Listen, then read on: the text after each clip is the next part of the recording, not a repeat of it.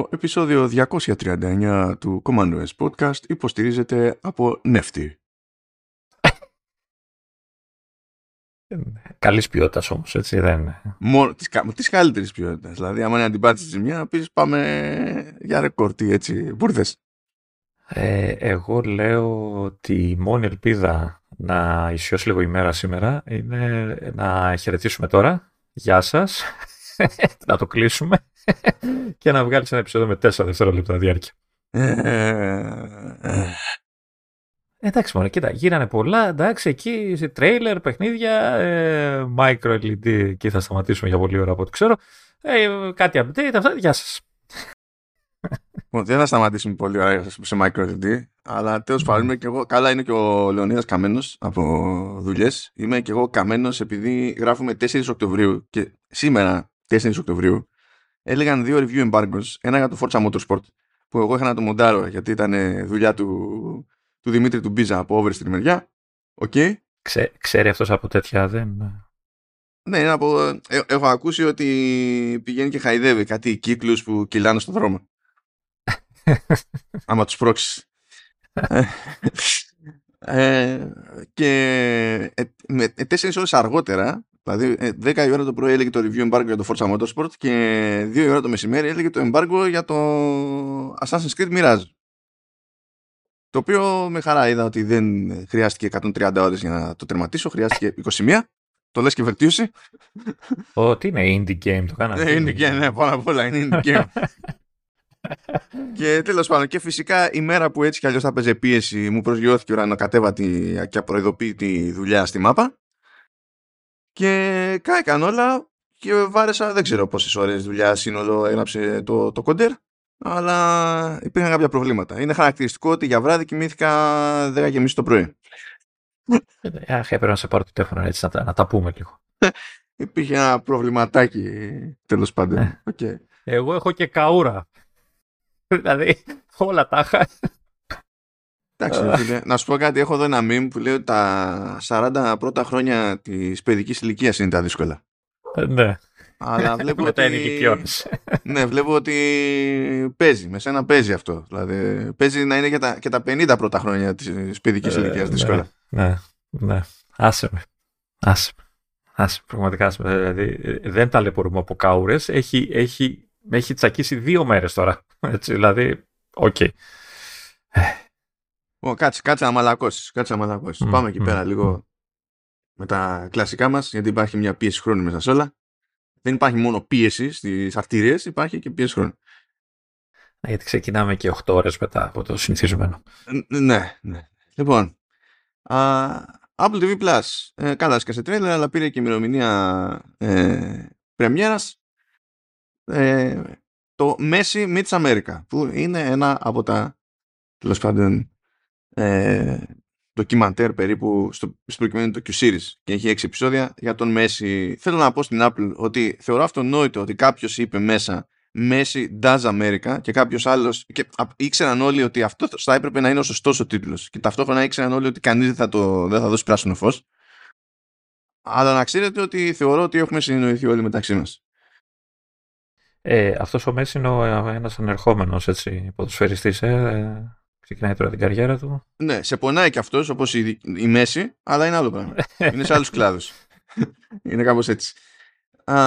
Sky 11 Οκτωβρίου, το έχουμε ξαναπεί τέλος πάνω αυτό το πράγμα. Απλά είχε το περίεργο ότι είχαμε πει ότι έρχεται, είχαμε πει ότι είναι docu-series, ότι έχει 6 μέρη, δεν είχε ημερομηνία, δεν είχε καν τίτλο. Τώρα προέκυψε ότι είναι Μέση meets America, ξέρω εγώ και τέτοια.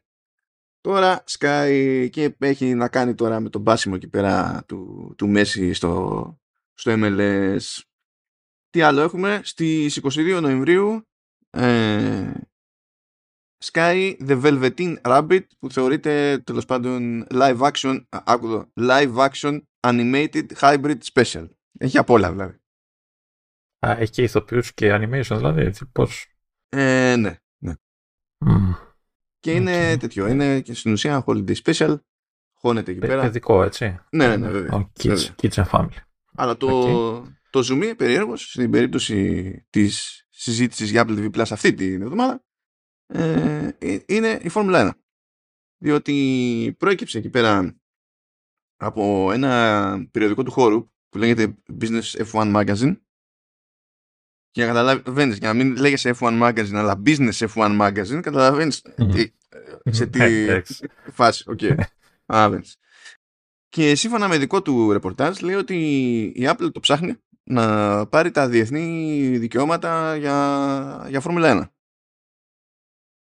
Και ότι σε αυτό το πλαίσιο και τάζει μεγάλης διάρκειας συμφωνία, που τέλος πάντων αυτό είναι και λίγο αναγκαίο από ό,τι έχω καταλάβει για να λειτουργήσει το πράγμα, αλλά τάζει και τα διπλά λεφτά από αυτά που συνήθως παίρνει η διοργάνωση για τα τηλεοπτικά. Συνήθως δηλαδή, τουλάχιστον βάσει την τελευταία μπίζνα, είναι 1 δισεκατομμύριο λέει το έτος, και η Apple φαίνεται να είναι διατεθειμένη να δίνει 2. Εντάξει, τα έχει, δεν τα έχει. Πιστεύω τα έχει.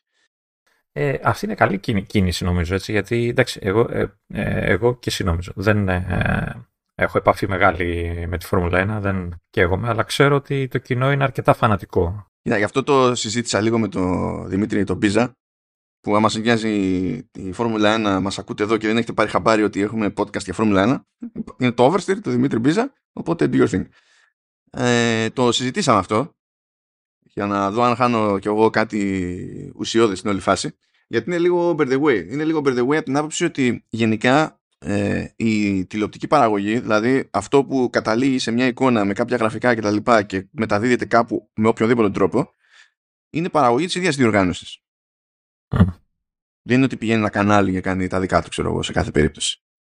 Και αυτό που παίζει συνήθως είναι ότι πολλούνται ξεχωριστά τα δικαιώματα τηλεοπτικής μετάδοσης αναχώρα και ξεχωριστά τα δικαιώματα για streaming, που τέλος πάντων υποτίθεται ότι υπάρχει και εφαρμογή της Φόρμουλα 1 που έχει το F1 TV και αυτό είναι συνδρομητικό κτλ.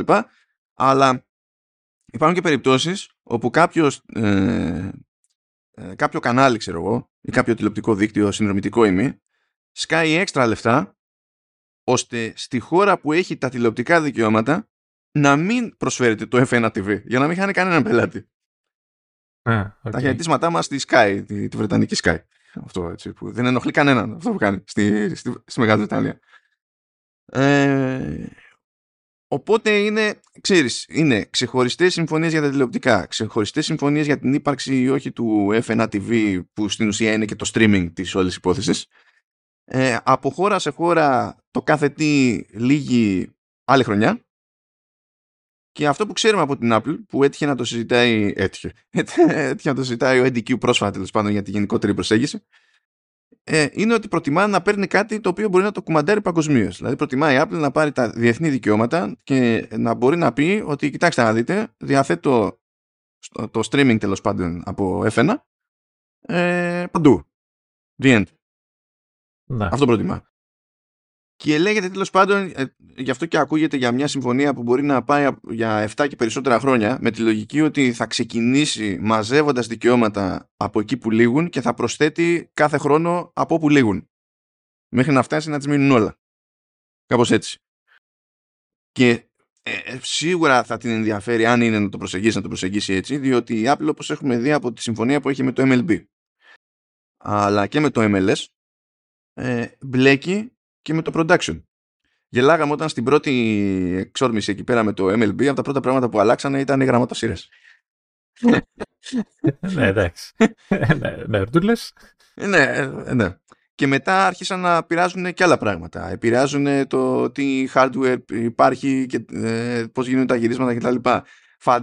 Φαντάζομαι ότι θα τους ενδιαφέρει πώς γίνονται τα γυρίσματα στον αγωνιστικό χώρο, διότι θα θέλουν να προσφέρουν περιεχόμενο σε Vision Pro. Και να είναι special video και τα λοιπά, κατά το δυνατόν. Έχουν αγοράσει και εταιρεία που υποτίθεται ότι εξειδικεύεται σε κάτι τέτοια. Αυτό με το Vision Pro θα είναι πολύ εντυπωσιακό. Γιατί το περιεχόμενο το ζητάει, ρε παιδί μου. Χαράζεις και θα το βλέπεις παντού γύρω σου, ξέρω εγώ. Θα είναι εντυπωσιακό. Δεν ξέρω αν προλάβε και έφτασε στα αυτιά σου ένα περίεργο flex του Tim Cook. Για πες.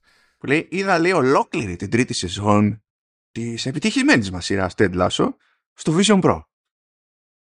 Οκ. Okay. Και λες τώρα... Η παράτα μας. Γιατί χρειαζόταν να το ξέρει αυτό οποιοδήποτε. Δηλαδή, εντάξει, θα μας πεις ότι ξέρω εγώ ήταν μ' άρεσε πολύ, ήταν φοβερό. Οκ. Okay. Δεν μπορούμε να κάνουμε κάτι γι' αυτό. Έτσι, δεν μπορούμε να καταλάβουμε πόσο φοβερό μπορεί να είναι. Και από όσο εικάζω, δεν θα μπορούμε να το καταλάβουμε για πολλά χρόνια.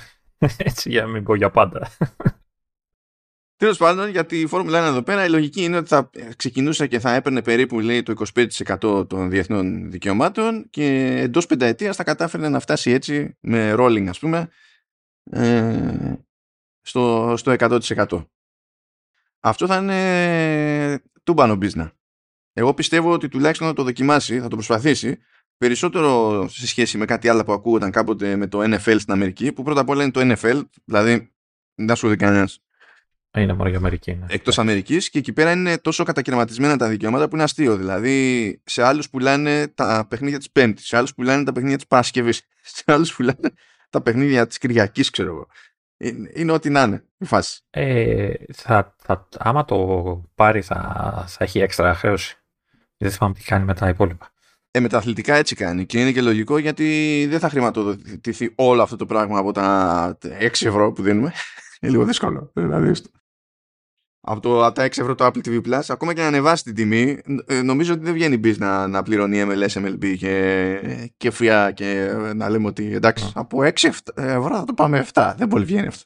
Φαντάζομαι. Νομίζω Φόρμουλα και το NBA έχει έτσι φανατικό κοινό που ξέρεις. Είναι εύκολο να τα σκάσει. Και το NBA είναι άγρια δύση με τα δικαιώματα, όπως είναι το NFL όμως. Είναι δύσκολο να πας να κάνεις αυτή την business. Αλλιώς ότι θα γούσταρε, θα γούσταρε. Ο Eddie Q είναι και βλαμμένος και γούσταρε και NBA και NFL. Σίγουρα. Οκ. Okay. Έχει χωθεί πάντως. Τον τελευταίο καιρό έχει χωθεί πολύ στα αθλητικά. Έτσι. Δηλαδή το κυνηγάει όλο το κομμάτι. Τραβάνε κόσμο. Λογικό είναι. Και θα μπορέσει να κάνει πράγματα ενδιαφέροντα, πιστεύω, και σε τεχνικό επίπεδο και softwareικό και τέτοια. Άμα έχει τέτοιο χρονικό ορίζοντα μπροστά της, παιδί μου, για να δοκιμάζει πράγματα. Να. Που θα είναι από τα πιο banal, τέλος πάντων. Βλέπουμε κάποια στοιχεία σε live activity στο Dynamic Island, ξέρω εγώ, μέχρι κάτι ό,τι να είναι. Και το άλλο που μου αρέσει, που το έκανε αυτό στο MLB, νομίζω το έκανε και στο MLS, είναι που άμα προχωρήσει η σεζόν σε ένα σημείο και έχουν παιχτεί αρκετά παιχνίδια, μετά ρίχνει την τιμή στη σύνδρομη για το υπόλοιπο της σεζόν. Σαν προσφορά, ας πούμε, έτσι. Ναι, οπότε δεν σου λέει όποτε και να πάρεις τη συνδρομή θα είναι full price, deal with it. Οπότε πάρ' την νωρίς για να μην κλαίγεσαι μετά. Ναι, αλλά αυτό θα το κάνει και άμα υπάρχει κάποιος μεγάλος τελικός και τέτοια, ο άλλος χώθει μόνο για τον τελικό, θα το πάρει στα μπέ, ας πούμε. Μα δεν αλλάζει κάθε μία αγωνιστική, ρίχνει για πολύ λίγο. Είναι σε κάποια στάδια της φάσης. Επειδή θα τελειώνει και θα είναι το τελευταίο μάτς, ας πούμε, της σεζόν. Εντάξει, πια δεν θα σου πει πλήρωσε μου ένα μάτς, χαίρο πολύ. Αλλά τέλος πάντων είναι μια ευελιξία που ξέρω εγώ, εσύ τη θυμάσαι αλλού. Δεν θυμάμαι. Όχι. Εννοείται όχι. Το στάνταρ είναι να σου λέει τόσο το μήνα και τα βλακ, άμα πας στον τελευταίο μήνα, στην τελευταία αγωνιστική. Δηλαδή, αυτό.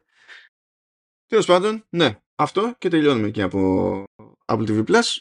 Για να πάμε Apple Arcade, όπου παίζουν δύο τινά. Έσκασε ένα Apple Original, το οποίο είναι και παιχνίδι Bond που καταφέρνει να μην γράφει Bond.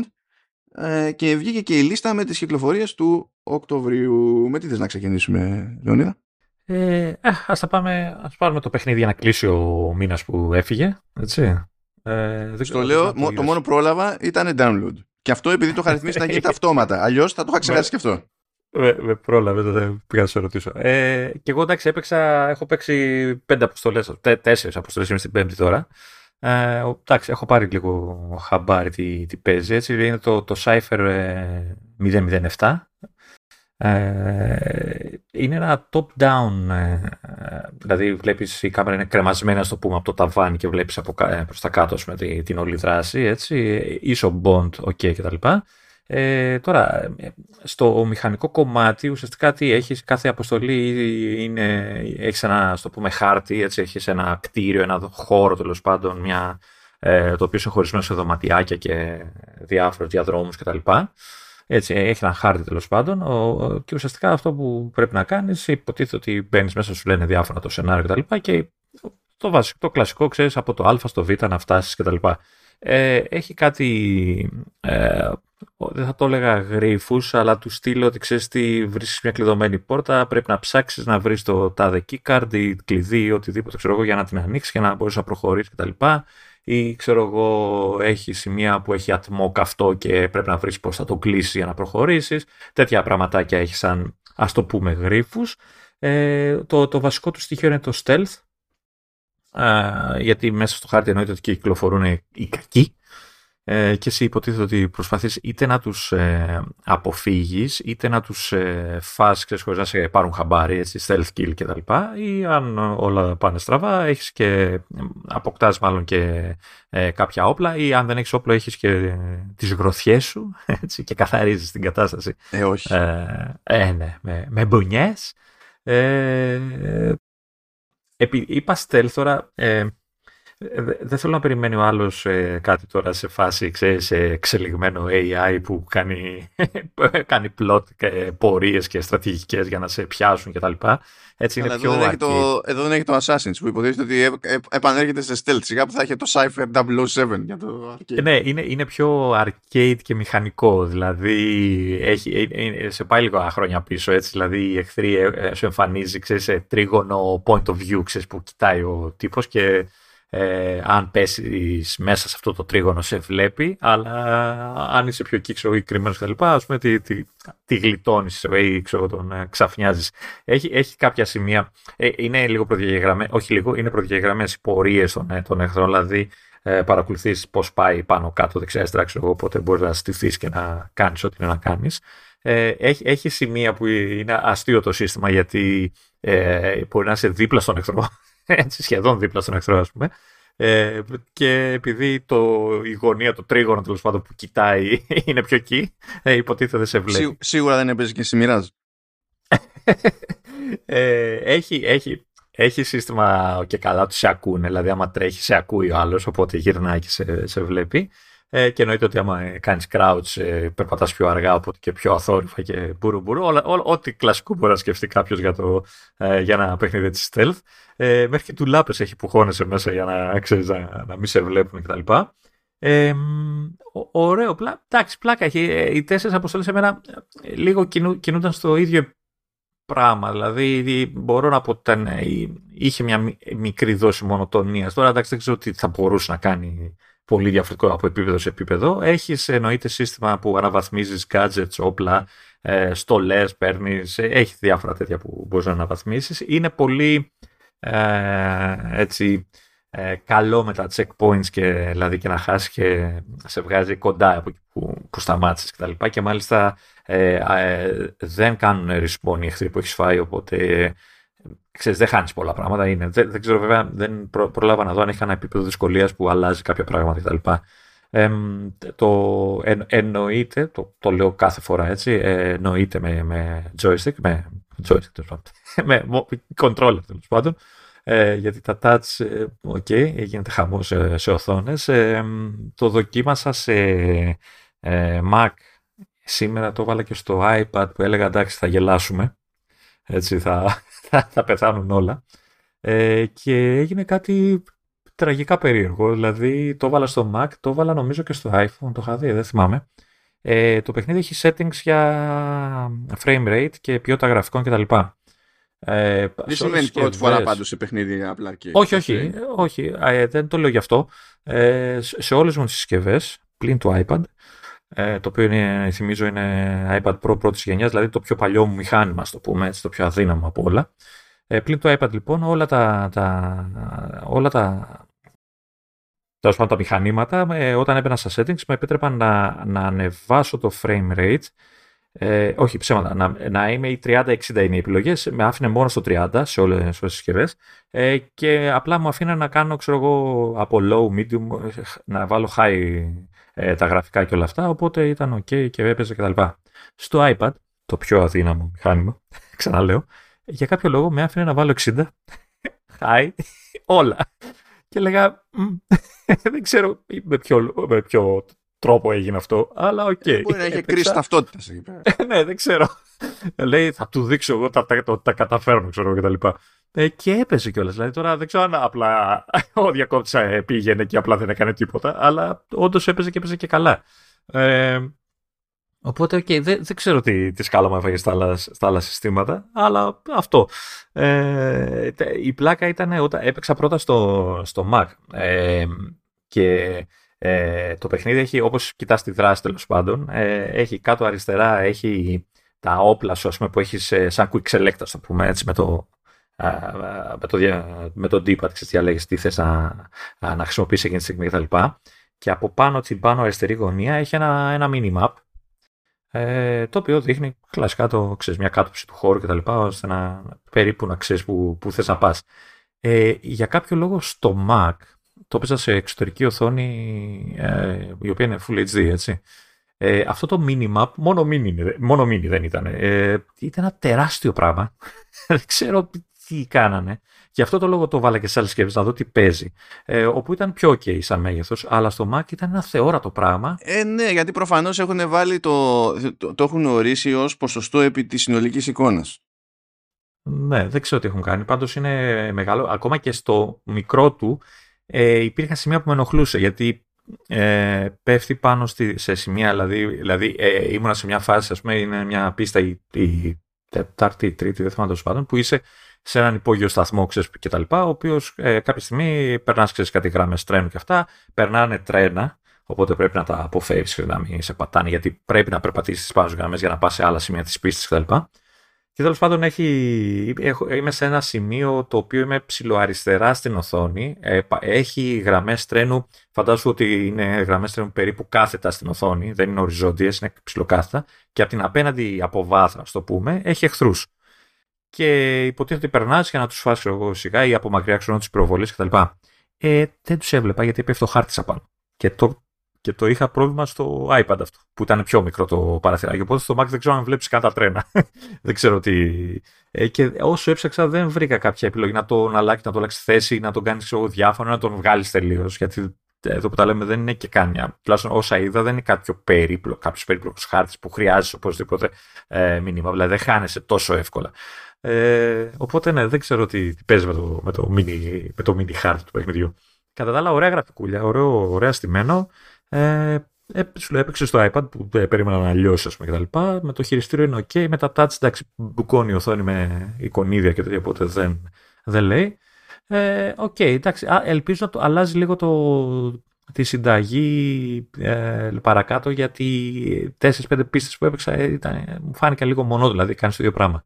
Μαζεύεις Intel και καλά που είναι σαν collectible, τα οποία τα χρησιμοποιείς μετά για τα upgrades και τα λοιπά.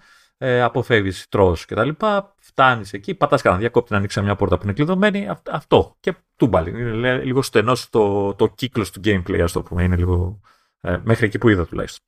Εντάξει, οπότε δεν βλέπω. Okay. Όχι, κοίτα, τουλάχιστον δεν είναι, ξεφεύγουν λίγο από τα mobile, έτσι, δηλαδή είναι λίγο πιο παιχνίδι, ρε παιδί μου, αυτό. Coolness. Πάμε να δούμε και τι έχει ο Οκτώβριος. Ο Οκτώβριος επιστρέφει στο κλασικό μοτίβο. Έχει 2 κυκλοφορίες Plus και 2 κυκλοφορίες που είναι Originals. Οπότε κρατάμε ισορροπίες. Και νομίζω είναι δεύτερη συνεχόμενη περίπτωση, δεύτερος συνεχόμενος μήνας που κάνει τον κόπο, φαντάζομαι ότι είναι the new normal στην Apple αυτό, κάνει τον κόπο να έχει έτοιμο και δελτίο τύπου. Αντί να πρέπει να μπούμε στο store για να δούμε τι διάολο, υπάρχει κανονικά δελτίο τύπου. Και τα πράγματα έχουν ως εξής. 6 Οκτωβρίου έχουμε το Jeopardy World Tour Plus που είναι τίτλος Plus. Ύστερα έχουμε Apple Originals 13 Οκτωβρίου που είναι το Cut the Rope 3. Εκεί θα λιώσει το μυαλό μου, το ξέρω.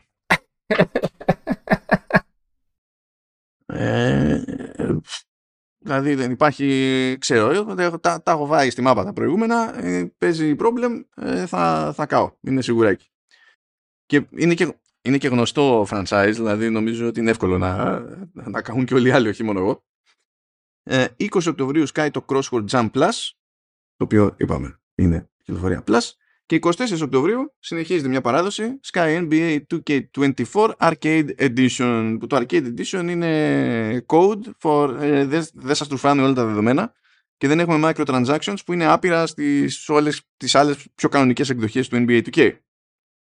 Είναι η τρίτη φορά που μπαίνει. Ναι, είναι τρίτη φορά.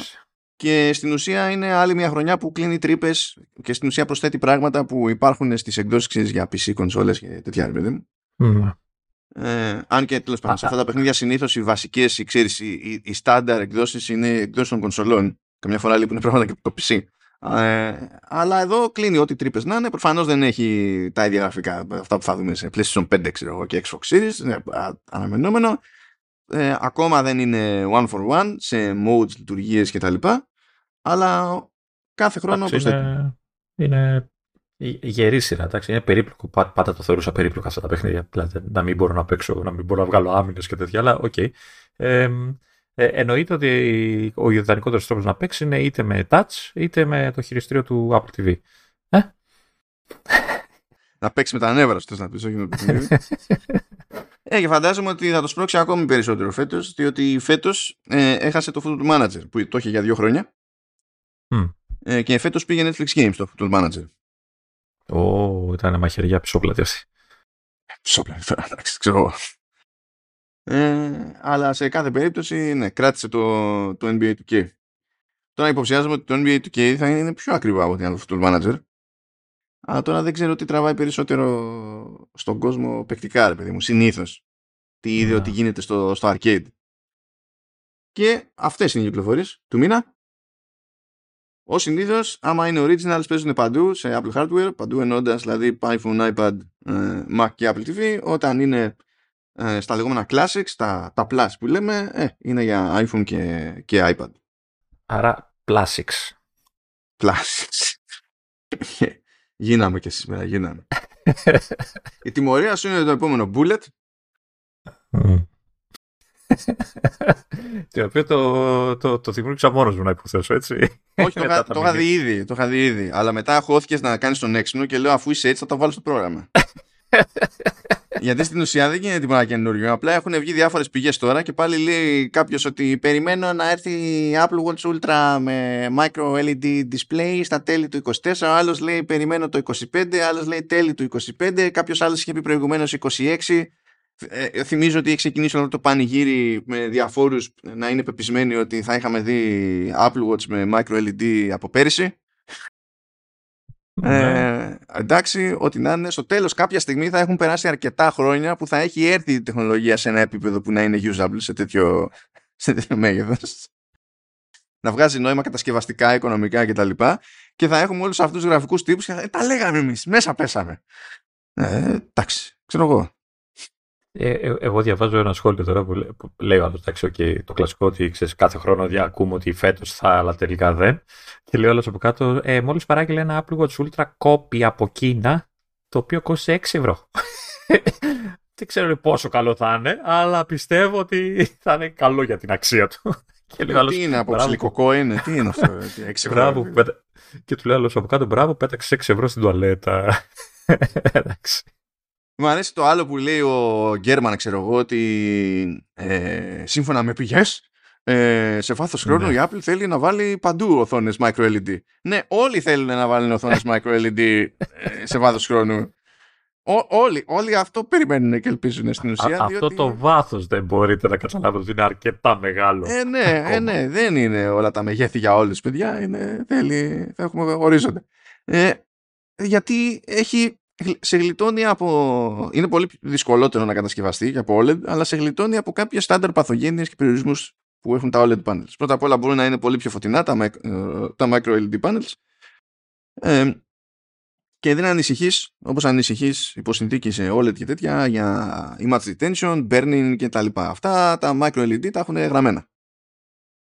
Οπότε για το computing μπορείς να πεις τα βάζω στα σοβαρά, γιατί τόσο καιρό που δεν βάζουν δεξιά και αριστερά OLED είναι χασί, δεν βρίσκουν panels. Σιγά τώρα, εντάξει. Στα τηλέφωνα βάζουν γιατί ξέρουν ότι ανά πάσα ώρα και στιγμή κλειδώνει το τηλέφωνο και πέφτει η φωτεινότητα και δεν ξέρω και εγώ τι. Ίσως τα πήρε όλα το Switch που έκανε το... Τι πήρε όλα το Switch. Εντάξει, που και εκεί πέρα είναι για gaming, οπότε πάλι είναι δυσκολότερο να πεις ότι θα πάθεις ζημιά εκεί πέρα. Γιατί παίζεις κάτι που κινείται. Ναι, όλη την ώρα. Αυτό δεν θα ασχοληθεί μάλλον με Micro LED, γιατί δεν αξίζει. Απλά κάνουμε στάση πλέον για να τους κοροϊδεύουμε όλους αυτούς. Δεν έχει σημασία πότε θα πέσουν εντός εισαγωγικών μέσα. Έχει σημασία ότι δεν καταλαβαίνουν, φίλε. Ναι, απογοητεύεις το κοινό όμως. Περίμενα. Εγώ είμαι σίγουρος ότι έχουν μαζέψει popcorn και περιμένουν. Όχι, παιδιά, εντάξει, δεν ξέρω τώρα. Μπορεί να έχουμε παρακάτω τέτοια stuff. Θα δούμε. Λοιπόν, επίσης, update στο iCloud.com με νέες λειτουργίες στα διαφορετικά web apps. Κι άλλα, γιατί είχε γίνει σχετικά πρόσφατα ένα redesign, έτσι, εκείνο που μεταπλακήθηκε και όλα αυτά που... Ναι, τώρα δεν έγινε ολόκληρο redesign, αλλά προσθέθηκαν δυνατότητες που δεν υπήρχαν πριν. Οπότε πριν, παιδί μου, διάλεγες στο intro page, μπορείς να διαλέξεις διάφορα πλακίδια και να σου δείχνουν κάποιες πληροφορίες από εφαρμογές. Αλλά δεν είχες και φοβερές επιλογές ως προς το... Ξέρεις, δεν διάλεγες με ευκολία το περιεχόμενο που θες να δείχνει από αυτήν την εφαρμογή αυτό το πλακίδιο. Και τώρα σε αφήνει να τα πειράξει αυτά τα πραγματάκια. Καλό είναι αυτό. Και έχει περισσότερες επιλογές για layouting και τα λοιπά. Επίσης, από τα πλακίδια έχει πλέον quick actions, γιατί στην ουσία είναι σαν να έχουν γίνει και αυτά τα interactive widgets. Το πιάσαν να είναι θέμα. Δεν είναι ότι δεν μπορούσαν να το κάνουν πριν στο web. Είναι ότι φέτος αποφασίσαμε ότι όπου πλάκα και interactivity. Κάπως έτσι. Ας το πούμε. Πλέον υποστηρίζονται browser notifications, οπότε αν κάποιος έχει τα web apps ανοιχτά και σκάει κάτι στην εφαρμογή, έρχεται notification μέσω του browser, που είναι κάτι που επίσης υποστηρίζει από φέτος περισσότερο και καλύτερα και πιο διευρυμένα και για τρίστους και ο Safari. Έχουν πειράξει τέλος πάντων λίγο το design εδώ και εκεί, πιο πολύ layout, και έχουν και πιο συγκεκριμένα αναεφαρμογή. Δηλαδή στο iCloud Mail μπορούμε να πάμε και να διαλέξουμε attachment από πράγματα που έχουμε στο iCloud. Ναι. Αυτό είναι από τις λειτουργίες που θα πρέπει να γίνονται από την αρχή, αλλά τέλος πάντων. Ναι, εντάξει, είναι πολύ. Βάλανε το undo send που υπάρχει στα clients έτσι κι αλλιώς. Εντάξει. Στο calendar, λέει, έχουν βάλει identity control, που σημαίνει αυτό ότι όταν στέλνουμε κάποιο invitation, τέλος πάντων, σε calendar event, μπορούμε να διαλέξουμε εμείς με ποιο στοιχείο από το account μας θα φαίνεται ότι ειδοποιείται ο άλλος, και καλά με ποιο mail, ξέρω εγώ, έγινε η πρόσκληση ή κάτι τέτοια πραγματάκια. Σε iCloud Drive, άκου εδώ. Έχει μπει προβολή λίστας στα αρχεία. Απίστευτο. Εν τω μεταξύ είναι το default view για μένα, έτσι, δηλαδή πάντα λίστα. Ναι, επειδή το ξέρουν τώρα σε όλες τις εφαρμογές που έχουν files στο web app, και στα δείχνανε τέλος πάντων εικονίδια ολόκληρα, το default, χωρίς να πειράξω τίποτα, γύρισε και είναι list view. Τέλος. Δηλαδή και pages και τέτοια που άνοιξα είχαν γυρίσει όλα σε list view και δεν είχα πειράξει εγώ καμία ρύθμιση καθόλου. Επίσης βάλανε quick look στο iCloud Drive του web. Καλό και αυτό. Δηλαδή κανονικά πηγαίνουμε, διαλέγουμε το αρχείο, πατάμε space και βγάζει προεπισκόπηση και είναι από το web. Αντίστοιχα, τέλος πάντων, λέει, μπορούμε να κάνουμε εύκολα rename από το web app και τέτοια. Να κατεβάσουμε αντίγραφα και ιστορίες, εντάξει. Επίσης πλέον στο iCloud Photos, στο web app λέμε πάντα, έτσι, στο iCloud.com, είναι διαθέσιμα πλέον τα memories. Και μπορούμε να παίξουμε και slideshows. Αυτά προηγουμένως γινόντουσαν μόνο μέσα από την εφαρμογή την κανονική στην εκάστοτε πλατφόρμα. Μπήκαν link notes στα notes, στο web app, που έχει πάρα πολύ πλάκα, διότι άμα πάω λοιπόν στο iCloud.com μπορώ να κάνω κάτι που δεν με αφήνουν να κάνω σε Mac, επειδή δεν μπορώ να βάλω σονόμα. Από τον browser μπορώ, αλλά από το Ventura δεν γίνεται. Και επιλογές για shared folders, βελτιωμένη αναζήτηση τέλος πάντων με filters κτλ. Είναι πράγματα που προηγουμένως υπήρχαν ή μπήκαν πρόσφατα στα native apps και μπαίνουν και στα web apps. Και αντίστοιχα μπορούμε να πειράζουμε περισσότερα πράγματα σε reminders όταν τα φτιάχνουμε από το iCloud.com. Βελτιώσει τα σημεία, οριζοντίως ή καθέτως. Όχι, είναι απαραίτητες νομίζω, γιατί... είναι βολικό να το έχεις κάπου στο μυαλό σου ότι μπορείς να το χρειαστείς κάπου, ξέρεις, σε άλλο υπολογιστή και να χρειαστείς κάποια στιγμή, οπότε είναι καλό να το εξελίσσουν αυτό το πράγμα.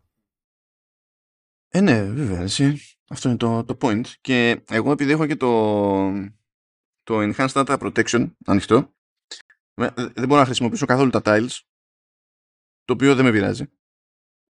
Και σε τις μισές εφαρμογές, ξέρω εγώ, για να μου δείξει το περιεχόμενο στο web θέλει άδεια από κάποια άλλη μου συσκευή. Α, οκ. Okay.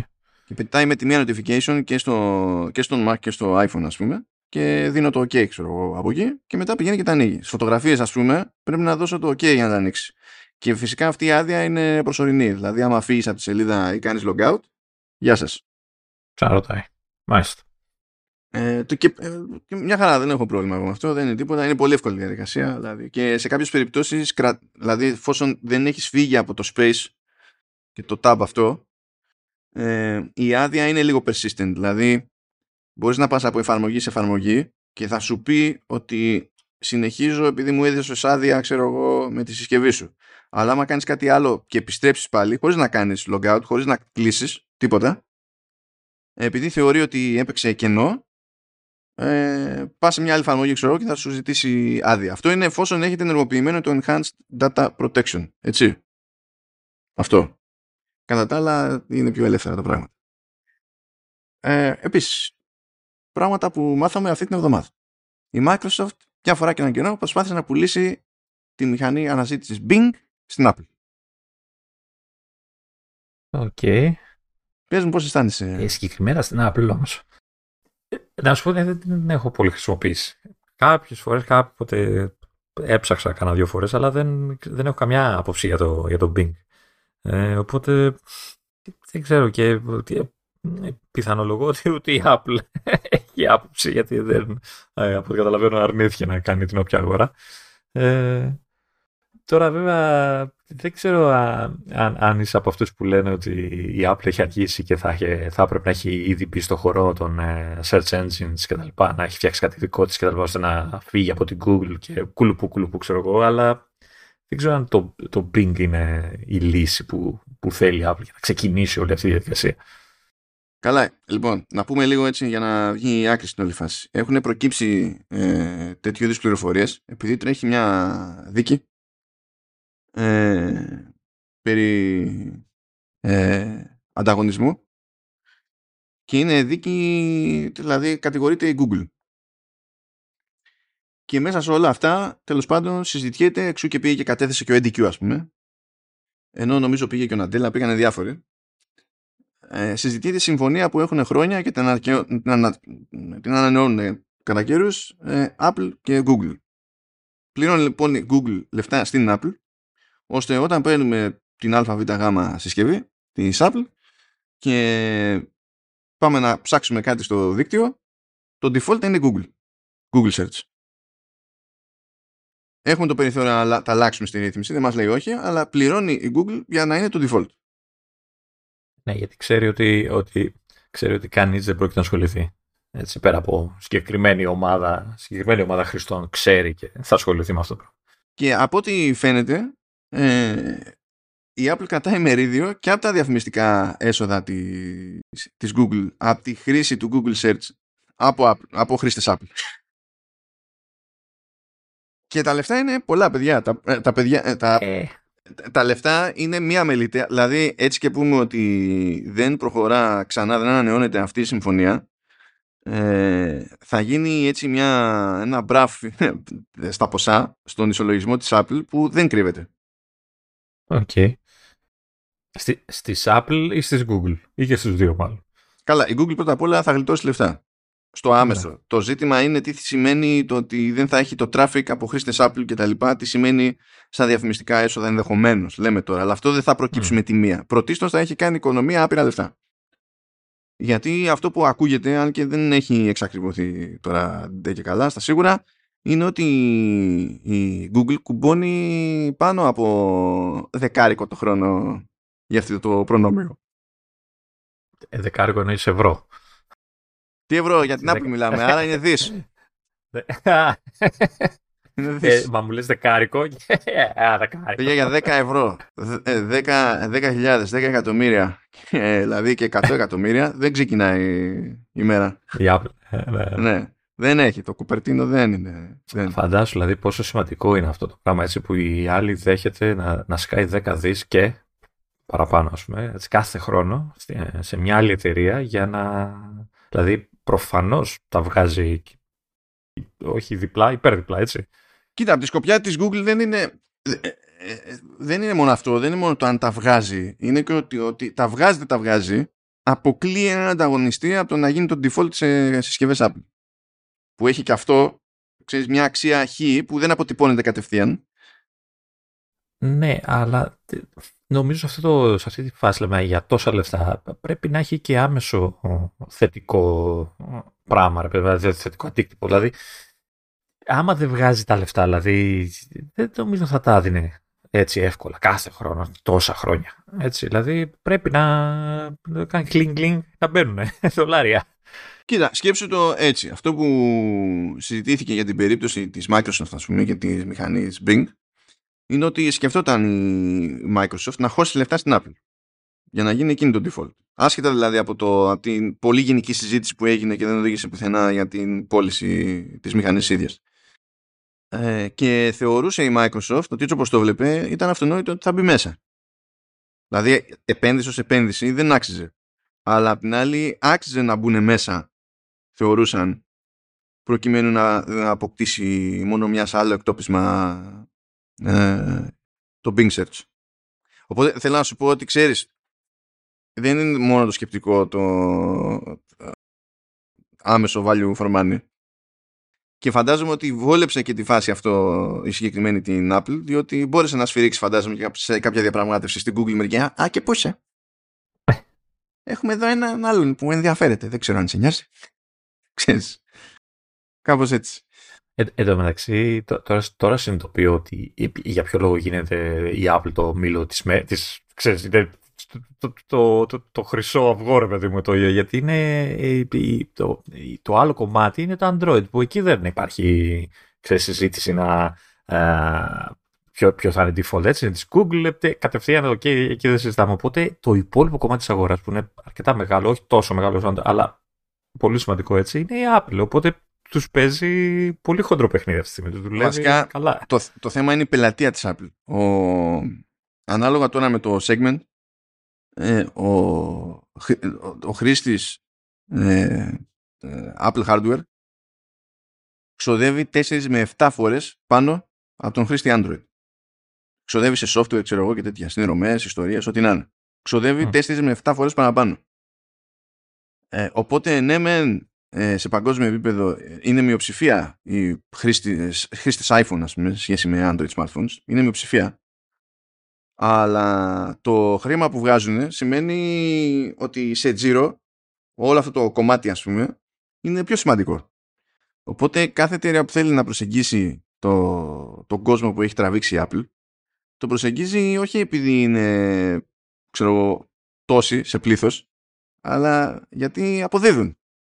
Ναι. Αυτό είναι το θέμα. Και αυτό είναι και μέρος σκεπτικού της Apple, ότι εγώ το έχω καταφέρει αυτό. Εγώ έχω καταφέρει και έχω την πελατεία. Δεν το έχεις καταφέρει εσύ. Εσύ δεν το έχεις καταφέρει. Δηλαδή, άλλοι δεν το έχουν καταφέρει, ενώ έχουν πολύ περισσότερο κόσμο. Οπότε, εφόσον εγώ το κατάφερα αυτό, θα θέλω μερτικό από το οτιδήποτε. Τώρα, το αν βγάζει νόημα αυτό είναι άλλη συζήτηση, την έχουμε κάνει. Απλά λέω τώρα για το σκεπτικό στην υπόθεση. Άρα, έχουν δίκιο που μας λένε πρόβατα, έτσι, που πάμε και τα σκάμε και τα συνεχίζουμε και τα σκάμε και για όλη την περίοδο που έχουμε συσκευή Apple. Δεν ξέρω αν ενημερώθηκες, αλλά ανακοινώθηκε το Pixel 8 Pro, που ξεκινάει στα ίδια λεφτά με το iPhone 15 Pro. Και Pro, έχει... όχι Max, Pro. Ναι, Pro, ναι. Που έχει custom chipset τρίτης γενιάς από την Google, το οποίο καταφέρνει να είναι πιο αργό από το τρέχον της Qualcomm, το οποίο τρέχον της Qualcomm είναι πιο αργό από το περσινό της Apple. Ναι. Το custom από ποιο? Το κάνει η Google ίδια? Το ανέπτυξε? Ναι, κοίτα, συνεργάζεται με... Καλά, από ARM ξεκινάει και τέτοια. Νομίζω συνεργάζεται με ποιον διάλογο ήταν. Κάνει... Δεν θυμάμαι αν βάζει χέρι η Qualcomm. Αν μην φανταστείς ότι γίνεται, ξέρεις, τα πάνω κάτω τελείως. Αλλά κάνει δουλειά δική της. Εντάξει, παιδί μου. Και δεν το λέω τώρα για να πω μου φες τηλέφωνο τα Pixel, δηλαδή το είναι κάτι. Απλά θέλω να σου πω ότι να μάνι. Δηλαδή χρόνια τα Pixel δεν πείθουν κανέναν, δηλαδή δεν πάνε ποτέ για την επίδοση, δεν πάνε και δεν μπερδεύεται η Google, δεν πάνε, δεν ξεκινάνε καν αυτό το στόχο. Αλλά δεν έχει πρόβλημα να τιμολογεί έτσι. Αλλά το πρόβλημα είναι όταν τιμολογεί η Apple έτσι. Τέλος πάντων. Πάντως εγώ είχα άλλη άποψη, χωρίς να έχω δει καθόλου, ας πούμε. Είχα άλλη εντύπωση για τα Pixel. Είχα την άποψη ότι θεωρούνται από τα καλύτερα, από τις καλύτερες επιλογές. Δεν υπάρχουν παντού βέβαια, έτσι, επίσημα. Κυρίως γιατί είναι καθαρό Android, ας το πούμε. Έχουμε καθαρό. Γι' αυτό και τώρα τάζουν, λέει, και 7 χρόνια από OS updates. Εντάξει τώρα. Εγώ πιστεύω στη διαδρομή το ξεχάσει Google. Θα πουλήσει τα Pixel. Η Google είναι ικανή πριν κλείσει η 7 ετία να σταματήσει τα Pixel. Δηλαδή δεν μπορώ να τους πιστέψω γενικά για διάφορα πράγματα που λένε. Αλλά ναι, τέλος πάντων, φυσικά σε όλη αυτή τη φάση τώρα με τη συμφωνία με την Google παίζει λίγο και μια συζήτηση για το κατά πόσο αυτό παρά είναι. Γιατί πηγαίνει και σταχώνει αυτός που έχει το πλεονέκτημα στην αγορά του search. Και έτσι αποκλείεται όλος ο υπόλοιπος ανταγωνισμός. Η Apple φυσικά θα πει τόσα λεφτά, καλά μου φαίνεται, γιατί όχι, εντάξει, κλασικά, τα ξέρουμε. Και τίθεται μετά και το άλλο το ζήτημα τύπου όταν είσαι μια εταιρεία που μιλάς όλο για προσωπικό απόρριτο κτλ. Και δεν σε πειράζει να παίρνεις απειρά λεφτά για να στέλνεις traffic στην Google. Είναι λίγο περίεργο το πράγμα. Και ρωτήθηκε από αυτού και ο Q. Και η θέση του Q είναι ότι εμείς κοιτάζουμε να δούμε ποια είναι η καλύτερη δυνατή επιλογή. Και όπως λέει είναι τα πράγματα, η καλύτερη μηχανή που παίζει εκεί έξω είναι το Google Search. Και με διαφορά λέει. Δηλαδή, αν πούμε πάμε και την αλλάζουμε, κάνουμε κάτι άλλο, ασχέτως λέει χρημάτων κτλ., δεν θα υπάρχει σύγκριση. Μ' αρέσει το μεταξύ που αυτό ας πούμε ότι τέλος πάντων ισχύει, ειδικά σε τέτοια κλίμακα. Και παράλληλα το Google Search όσο προχωράει και όσο γίνεται πιο αηδία. Εντάξει, αλλά έχω την ψηφία ότι δεν ξέρω με τις άλλες μηχανές βρεις τα αποτέλεσμα του χρειάζεται. Δηλαδή έχουν το εύρος των δεδομένων που απαιτείται για να πεις ότι ξέρω, θα αλλάξω και θα αφήσω πίσω από το Google Search, ας πούμε, και θα κάνω τη δουλειά μου. Okay. Δεν έχουν τόσα δεδομένα. Απ' την άλλη η Google έχει τόσα δεδομένα και... Έχεις στην ουσία όλη αυτή τη δουλειά που έχει γίνει με search engine optimization όλα αυτά τα χρόνια που πίζεις σε ένα κάρο αποτελέσματα τα οποία είναι αηδίες και έχεις να σου σερβίρει και 500 διαφημίσεις δεξιά και αριστερά και πλέον δηλαδή λες ότι ναι, θεωρητικά μπορεί να είσαι καλύτερη μηχανή, αλλά όλα τα ενδιάμεσα μου βγάζουν την πίστη για να πετύχω αυτό το θεωρητικά πιο εύστοχο αποτέλεσμα που εσύ βρήκες. Να. Οπότε, τέλος πάντων, είναι άλλη συζήτηση αυτή εκεί πέρα. Ας αλλάξουμε όμως θέμα. Πάμε τώρα, το έχω κάνει σαν κατηγορία εδώ για την Κίνα. Λοιπόν, άκου Ηλία, μάλιστα. Άκου Λεωνίδα. Έχει μπερδέψει τα podcast, παιδιά. Πάει σε ποιο βρίσκεται. Δεν υπάρχει, παιδιά. Εντάξει. Λοιπόν, για να καταλάβεις, Λεωνίδα, γιατί αποκλείται να προλάβεις να τα ακούσεις, είναι και τροφαντό, για να σχολιάσω την τεχνητή νοημοσύνη στο Assassin's Creed Mirage, έφερα ως παράδειγμα τα Need for Speed και το Ridge Racer. Φαντάζομαι σε τι επίπεδο καψίματος ήμουνα, για να μου φανεί λογικό αυτό. Και την ώρα. Anyway, πάμε Κίνα. Άκου λοιπόν, Λεωνίδα, έπιασε, λέει, και βάζει σε δύο διαφορετικά σημεία η Apple κάτι λιλιπούτια barcodes πάνω στις οθόνες. Τα οποία είναι τόσο κούτσικα, καλά και γωνιασμένα τώρα και τέτοια, όχι κάπου μέσα στη μέση. Που δεν τα, δηλαδή δεν είναι σε σημείο που φαίνεται στο χρήστη, ξέρω εγώ και τέτοια. Και γιατί το έκανε αυτό? Γιατί προηγουμένως, όταν δεν είχε αυτό το σύστημα, πήρε χαμπάρι ότι οι προμηθευτές της, κυρίως Κινέζοι, απίστευτο, ισχυρίζουν, να ξέρω εγώ, ότι να κατασκευάσαμε τόσες οθόνες, αλλά το 30% ξέρω εγώ δεν είναι up to your standards, οπότε το βάζουμε στην άκρη, αλλά εσύ το πληρώνεις. Ναι. Και οι τύποι στην ουσία είχαν πάνελς που ήταν κομπλέ και τα βάζανε στην άκρη και τα πουλάγανε σε τρίτους. Και έβαλε αυτό το σύστημα η Apple. Και τελείως τυχαία η φύρα από 30% έπεσε σε 10%. Τώρα το διάβαζα αυτό, αλλά δεν έχω καταλάβει ακριβώς πώς χρησιμεύει το barcode, το QR code, τι άλλο θα είναι. Γιατί από την αρχή μέχρι το τέλος περνάνε scans και βλέπεις τη διαδρομή κάθε μεμονωμένου πάνελ. Οπότε τι ξέρει ότι αυτό. Αυτό σημαίνει ότι άμα πάει άλλος και το στείλει σε τρίτο, υπάρχει αυτό. Το κάνεις track. Οπότε χτυπάει το barcode και του σου λέει έστριψες λάθος εδώ. Αντί να πας αριστερά, πήγες δεξιά σε άλλη εταιρεία. Οκ. Ναι, αλλά αυτό το πράγμα δεν το βάζει ο ίδιος το εργοστάσιο που κατασκευάζει την οθόνη. Αυτό εκεί δεν χτυπιέται ρε παιδί μου το barcode. Θα μπορούσαν αυτοί που κλέβουν συστατικά να μην το βάλουν. Άμα δεν το βάλουν, τότε δεν θα δεχτεί καν την οθόνη η Apple, παιδί μου. Θα τους κόψει. Δηλαδή υπάρχουν τρόποι να τα κυνηγάς αυτά τα πράγματα. Σε αυτές τις περιπτώσεις μην νομίζεις ότι δηλαδή, όλα αυτά δεν γίνονται εξ αποστάσεως. Δεν είναι long distance relationship. Έχει ανθρώπους εκεί γύρω. Η Apple και κόβουν την κίνηση. Okay. Θα μείνουμε στην Κίνα.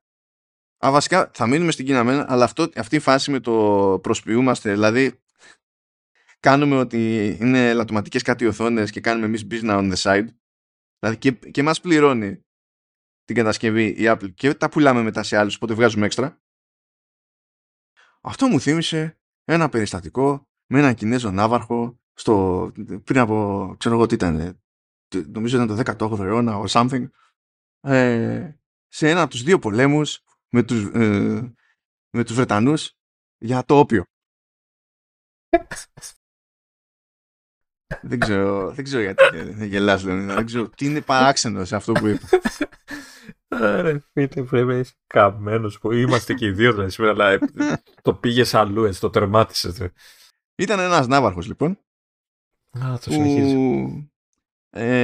Έπαιρνε το μπαρούτι και ναύαρχος, έτσι, ναύαρχος. Δηλαδή top dog. Έπαιρνε το μπαρούτι και το πουλάγε και στη θέση του έβαζε χώμα. Άμμο, ξέρω εγώ τι διάλογο έβαζε.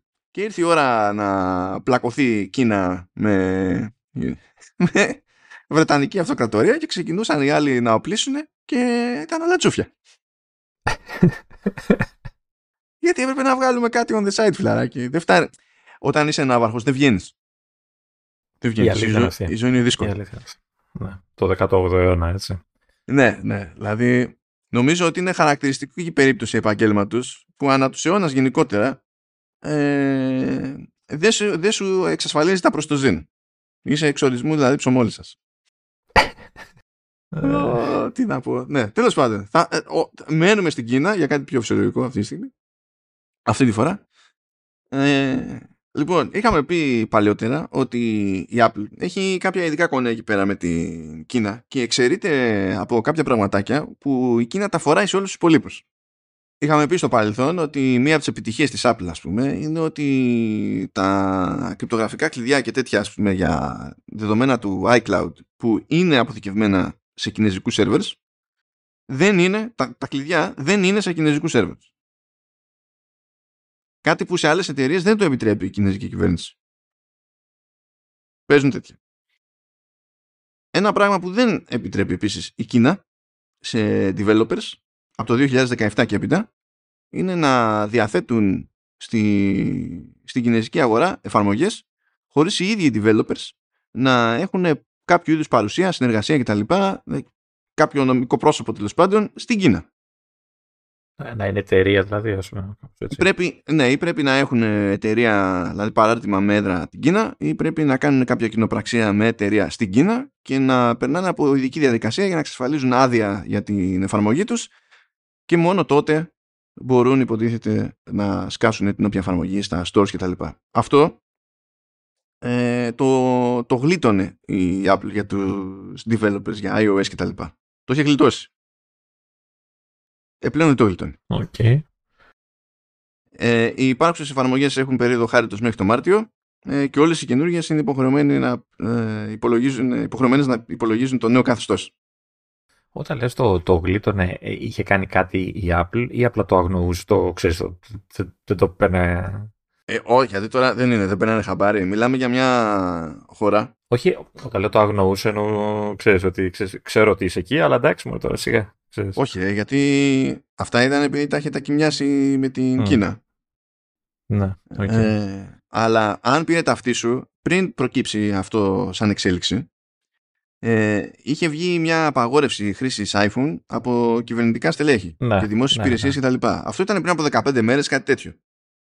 και το ένα οδηγεί στο άλλο και τελείως τυχαία όλα αυτά τα πράγματα γίνονται στα 1-2 χρόνια που κάνει πιο συνειδητές προσπάθειες η Apple να περάσει αυξανόμενο μέρος της παραγωγής σε Ινδία, Ταϊβάν, όχι Ταϊβάν είναι καλά τέλος πάντων, Βιετνάμ και τα συναφή, ή σε συνδυασμό με την Foxconn, που η Foxconn τεχνικώς είναι Ταϊβάν παιδιά,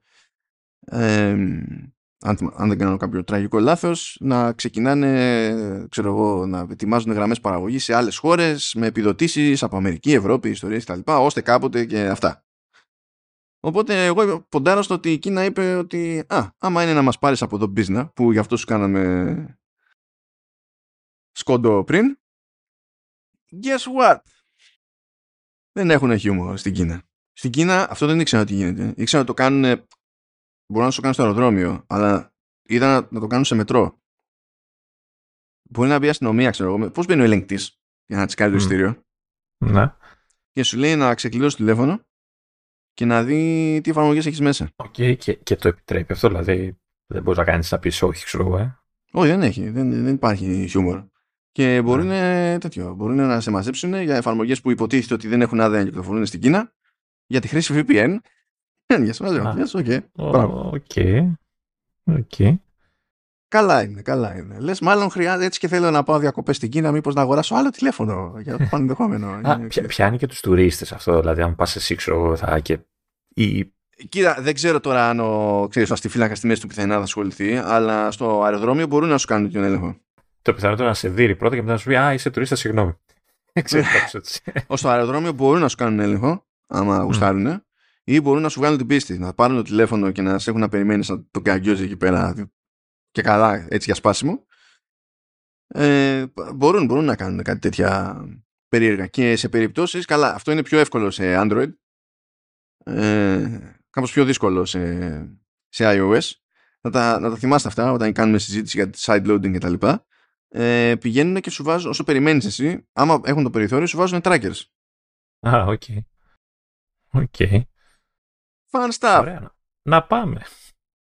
Είναι cool. Τυπάκια. Λεωνίδα, ψήσου. Τι. Έχουμε εξελίξεις στο ζήτημα υπερθέρμανσης των iPhone 15 Pro. Ναι. Βασικά δεν είχαμε πει τίποτα στο πρώτο επεισόδιο, δεν θυμάμαι. Το τίποτα αυτή τη στιγμή αν είχαμε πει ότι... Το είχαμε πιάσει πολύ χαλαρά, διότι τότε δεν είχαμε αρκετά δεδομένα. Είχαμε κάποιες δηλώσεις του Μινγκ Τσικού, ας πούμε, που δηλαδή έλεγε κάτι και μετά έλεγε κάτι άλλο που από μόνο του μισοακύρωνε το πρώτο, ξέρω, για κάτι τέτοια. Δεν υπήρχαν δεδομένα. Εν τω μεταξύ τώρα βλέπω ότι βγήκε το πολυπόθητο update, έτσι. Τώρα το ναι, αυτό είναι σημερινό, ναι. 4 του μήνα δηλαδή βγήκε. Ναι, γιατί τώρα μπατσεύτηκα. Τέλος πάντων, έχασα εγώ update. Παναγία μου, πώς γίνεται αυτό. Ναι, εντάξει, να σου πω κάτι. Εντάξει, είχαν βγει όλη τη εβδομάδα, μας ψοφίσαν. Ειδικά εμάς που περιμένουμε κακομοίριδες στο καινούργιο μας τηλέφωνο. Μας ψοφίσαν έτσι, ότι μόνο ότι δεν ψήνει αυγά και πατάτες εγώ εκεί που κάθεται το iPhone και ζεσταίνεται και πεθαίνει και κολλάει και τα πάντα που, δεν λέω ότι ήταν ψέματα σαν αναφορές και τα λοιπά, έτσι, αποχρήσεις και τα λοιπά. Όντως μπορεί να συνέβαινε. Ψιλοξενέρωσα. Στην αρχή ανησύχησα αρκετά γιατί λέω τώρα την κάναμε. Εντάξει, βρήκα και εγώ πάλι τηλέφωνο να διαλέξω να αγοράσω. Έτσι. Και ανησύχησα πολύ γιατί βγήκε ποιος ήταν αυτός που έλεγε ότι, ο Κουό που έλεγε ότι όλο αυτό είναι θέμα design και έχει κάνει βλακεία η Apple και γι' αυτό ζεσταίνεται το μηχάνημα. Ναι, και ψαχνόταν να δει αν θα ισιώσει με update και αν θα ρίξει την επίδοση του chipset και τα λέγαμε εδώ ότι αυτά δεν θεωρούνται normal λύσεις, δηλαδή πρέπει να έχει πάει κάτι πολύ στραβά.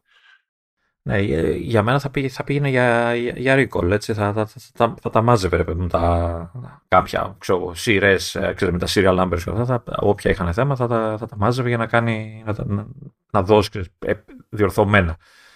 Μας πεθάνανε. Ας πούμε τι παίχτηκε. Γιατί έκανε δήλωση η Apple σχετικά. Λοιπόν, λέει πρώτον, καμία σχέση δεν έχει το design ή το τιτάνιο ως υλικό. Γιατί είχε παίξει και η θεωρία ότι το τιτάνιο δεν είναι ανάλογα τέλος πάντων καλό υλικό και κρατά περισσότερη θερμότητα για περισσότερη ώρα μέχρι να αποβληθεί στο περιβάλλον κτλ. Και κάτι τέτοια. Ναι, λέει δεν υπάρχουν λέει, αυτά. Αυτά δεν ισχύουν. Λέει να θυμίσουμε σε όλους ότι τις πρώτες μέρες μετά από υπερ-update κτλ. Το πράγμα ζορίζεται γιατί κάνει πράγματα πίσω. Αυτό το λένε πάντα και καλά κάνουν και το λένε πάντα, διότι δεν το μαθαίνει ποτέ κανένας. Εντάξει. Αλλά δεν είπαν ευθεία αυτό. Λέει ότι προκύπτει ότι υπάρχει θέμα λέει, με κάποιες συγκεκριμένες εφαρμογές που κάνανε πρόσφατα update.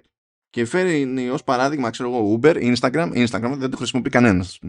Το Instagram. Ναι, ναι. Και έχει παίχτη παρόλα και παίζει ψήσιμο.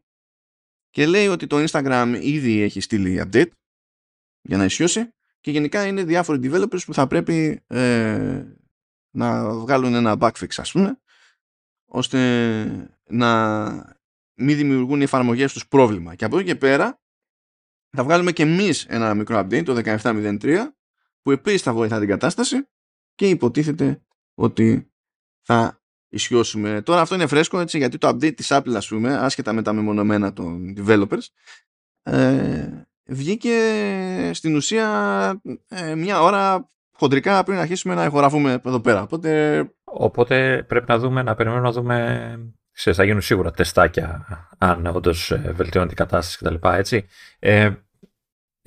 Στην αρχή φοβήθηκαν όλοι ότι θα ρίξει τον επεξεργαστή. Έτσι ήταν η πρώτη κίνηση. Εννοείται αυτό που έλεγες εσύ ότι είναι λίγο δύσκολο να γίνει όλο αυτό. Έτσι, ειδικά από τη στιγμή που το διαφήμισε για super wow κτλ.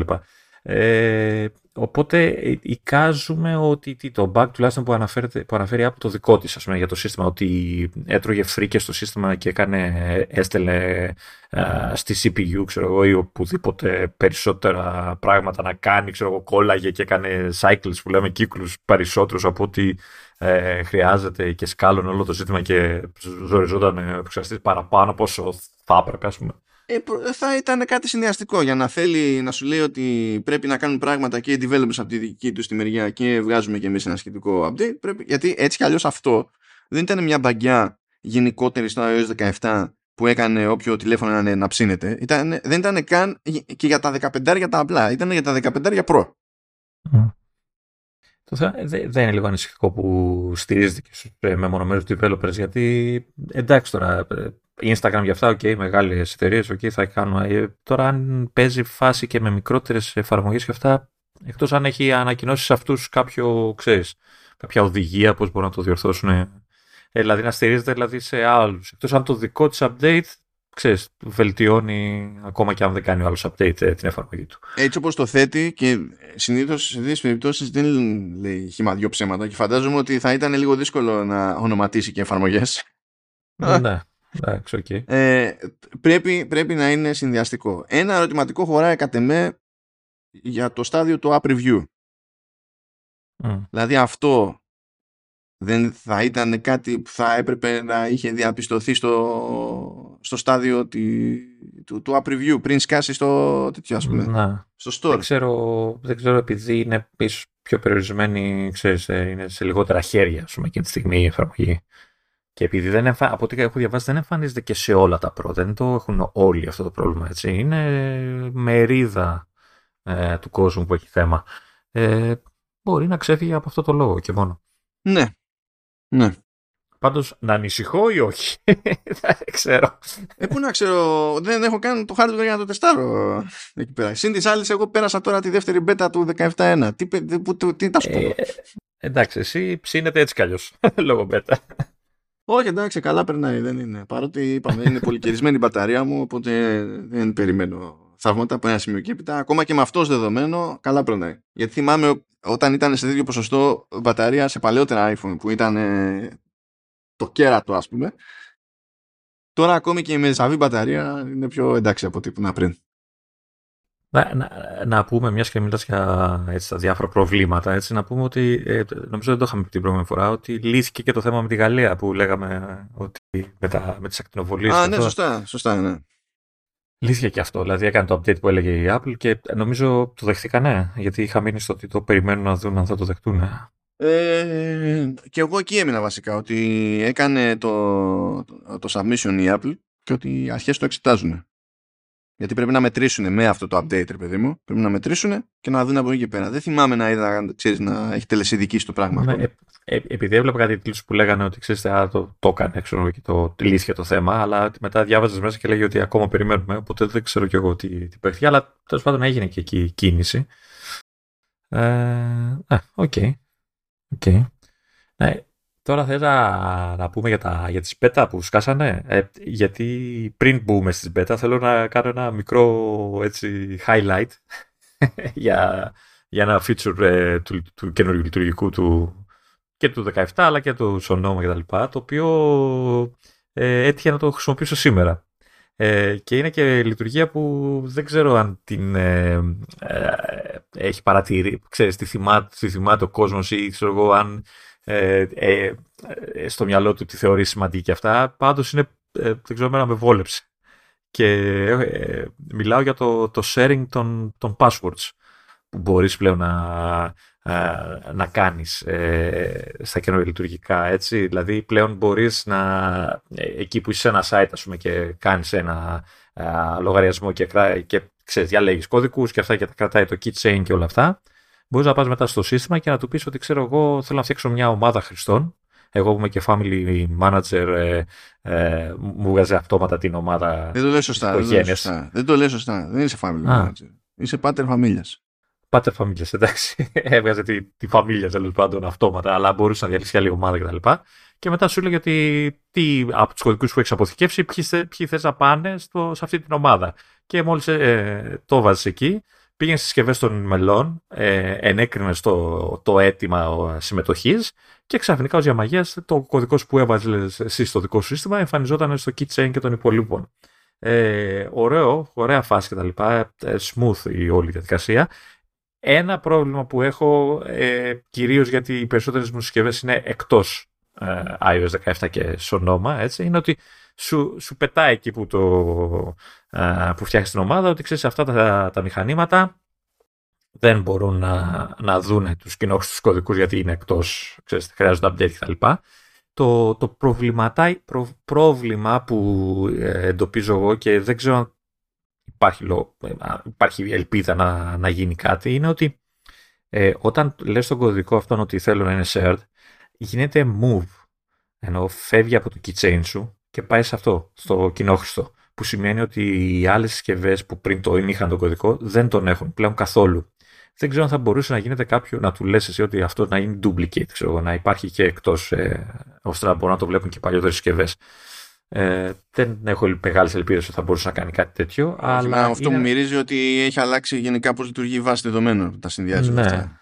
Δεν ξέρω, πάντως είναι ένα θεματάκι αυτό. Τώρα μάλιστα είχα την ελπίδα ότι επειδή έκανα το update στο laptop και πήρε το 17 του Safari ότι είναι, ξέρεις, θα εμφανιζόταν και αυτή η λειτουργία, αλλά προφανώς είναι λειτουργία, ξέρεις, αυτόνομη, είναι ξεχωριστά από το Safari, οπότε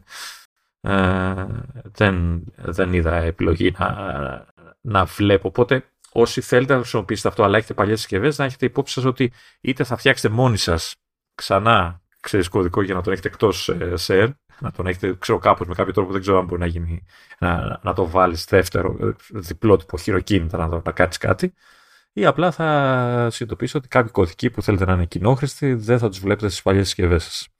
Αυτό, να ήθελα να το μιας και το χρησιμοποιήσω. All right, λοιπόν, θα ξεκινήσω εγώ λίγο από την ανάποδη, με τα ψηλά, για να φτάσω εκεί πέρα στα του music, διότι προφανώς το 17.1 είναι το update του music. Οι υπόλοιποι τυχαίνει να είναι εκεί. Είναι τέτοια φάση. Αλλά για την ιστορία, τελείως για την ιστορία. Λέει ότι στο νόμα 14.1 έχει άλλο πανελάκι για την κάλυψη από εγγύηση, ξέρω εγώ, με επέκταση χωρίς για το όποιο hardware, που δεν εμφανίζει μόνο στοιχεία για τον συγκεκριμένο Mac, αλλά και για τις υπόλοιπες συσκευές που στην ουσία συνδέονται με το ίδιο Apple ID. Ωραία, χρήσιμο είναι αυτό. Ναι, υπάρχει έτσι κι αλλιώς, δηλαδή μπορούσαμε να δούμε πριν για Mac, τώρα τα ενοποιεί λίγο αλλιώς να έχουμε μια εικόνα μαζεμένη. Υποθέτω θα τα δούμε και στα iOS αυτά, λογικά. Μπορείς να τα βλέπεις και εκεί. Θεωρητικά μπορούν να το κάνουν, αλλά δεν ξέρω αν θα το κάνουν τώρα στην προκειμένη. σε iOS θα σου δείξει συνήθως τι παίζει, ξέρεις, με AirPods και με το τηλέφωνο και τέτοια, αλλά δεν σου δείχνει η Mac. Το λογικό είναι κάποια στιγμή να το κάνουν κατέρωθεν. Έτσι μου βγάζει πίσω το νόημα, εφόσον κάνουν αυτόν τον κόπο τώρα. Ήρθε με τη νέα beta υποστήριξη double tap σε Apple Watch, γιατί ναι μεν βγήκε αλλά δεν ήταν έτοιμο το double tap. Εκεί το update εκείνο είναι το update του double tap στην ουσία, οπότε εντάξει. Σε iOS 17.1 βρήκανε κάποια references στον κώδικα, κάποιες αναφορές στον κώδικα για Apple Pencil με USB-C. Ελπίζω να μην εκπλήσετε κανένας, δεν βγάζει νόημα να εκπλαγείτε. Εκπλήσουμε για το ότι περιμένανε τόσο, γιατί εκτός αν μας κρύβουν κάτι για το iPhone, ότι θα είναι συμβατό και με iPhone κάποια στιγμή το Pencil, αλλά επειδή USB-C έχουν τα iPad καιρό, κάποια iPad ασφαλώς έχουν ένα καιρό USB-C, μου κάνει εντύπωση που δεν το είχαν εξής από πιο νωρίς, αυτό μόνο. Εγώ πιστεύω ότι απλά θα περιμένουν το επόμενο refresh στα iPad, που εκεί πέρα και καλά κολλάει, ξέρεις, ως προϊόν το Pencil, θα πούνε αντιγιά. Okay. Επίσης, τουλάχιστον σε επίπεδο beta, παίζει ένα περίεργο λίγο πραγματάκι. Είχαμε πει ότι θα υπάρχει μια καινούρια ρύθμιση που δεν θα επιτρέπει με την καμία τη φόρτιση της μπαταρίας πάνω από το 80%. Αυτό είναι προαιρετικό προφανώς, έτσι, και είναι διαφορετικό από την άλλη ρύθμιση που πηγαίνει μέχρι το 80% και βάσει του πότε χρησιμοποιείται συνήθως περισσότερο τη συσκευή, κάπου εκεί γύρω κοντά φροντίζει να συνεχίζει τη φόρτιση για να πάει στο 100%. Είναι διαφορετικό αυτό το πράγμα. Και υποτίθεται επίσης ότι στα στοιχεία της μπαταρίας μπαίνει και στο report, δηλαδή βλέπουμε και πόσοι κύκλοι φόρτισης έχουν γίνει. Αυτά για κάποιο λόγο, από λάθος, όχι, δεν ξέρω, εξακολουθούν επί iOS 17 και στις beta του 17.1 να είναι κάτι που περιορίζεται στα 15 τα iPhone. Και ειδικά αυτό για τους κύκλους, γιατί το έψαξα και εγώ ο ίδιος. Ναι, αυτό με τους κύκλους δεν ξέρω γιατί περιορίζεται. Βασικά ούτε το ένα ούτε το άλλο καταλαβαίνω γιατί περιορίζεται, αλλά... Δεν παίζει να έχει κάποιον αισθητήρα η μπαταρία που να δείχνει αυτή την πληροφορία που δεν υπήρχε στα παλιότερα. Μα μπορούσες να βάλεις εφαρμογή τρίτου και σου έλεγε πως είναι η κύκλη. Δεν είναι μυστικό. Δηλαδή κρατιούνται τέτοια στατιστικά. Υπάρχουν εκεί. Γι' αυτό λέω, δηλαδή, αυτό είναι, μου φαίνεται αρκετά κουφός ώστε να είναι, ξέρω εγώ, μπακιά. Ναι, όντως. Λοιπόν, τι άλλο έχουμε. Κάτσε, γιατί πρέπει να ξεχωρίζω on the fly τι δεν είναι σχετικό με μουσική. Είναι κάπως έτσι. Λοιπόν, ήρθε σε αυτή την beta η υποστήριξη για airdrop μέσω δικτύου, όταν απομακρυνόμαστε αφού ξεκινήσουμε το transfer. Αυτό δεν είχε προλάβει το λαντσάρισμα. Ήρθε το name drop σε Apple Watch. Στις beta λέμε ήρθε, έτσι. Αυτά είναι πράγματα που θα έρθουν με τα επόμενα μεγάλα updates, εφόσον είστε τώρα στα public τα κανονικά εσείς. Έζησα ένα roller coaster, διότι θυμάσαι που έλεγα προηγουμένως για τα ringtones. Μ' αρέσανε. Πρώτη beta.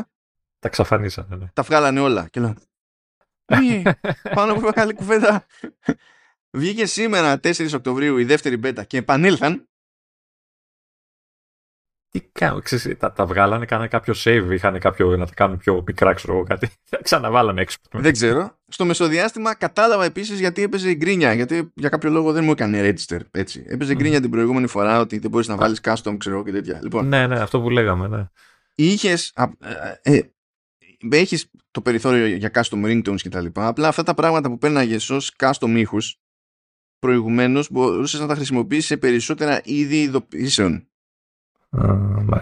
Και κόψανε κάποια από αυτά, αλλά τώρα στη δεύτερη beta του 17.1 επανήλθε αυτή η δυνατότητα, οπότε θα τελειώσει και αυτή η γκρίνια. Δεν ξέρω αν κόπηκε από λάθος, ξέρω εγώ, πάλι ήταν κάποια μπαγκιά περίεργη ή κάτι δεν προλάβανε και τα συναφή, αλλά με τη δεύτερη ένιωσα, γιατί ήμουνα με ερωτηματικό όταν το συζητούσαμε την προηγούμενη φορά, και φυσικά ήμουνα με ερωτηματικό διότι δεν μπαίνω στη διαδικασία να βάζω τελείως κουφά πράγματα για ήχους του τηλέφωνο μου, παρότι έχω custom ringtones, αλλά δεν θέλω να το κάνω super fancy το πράγμα.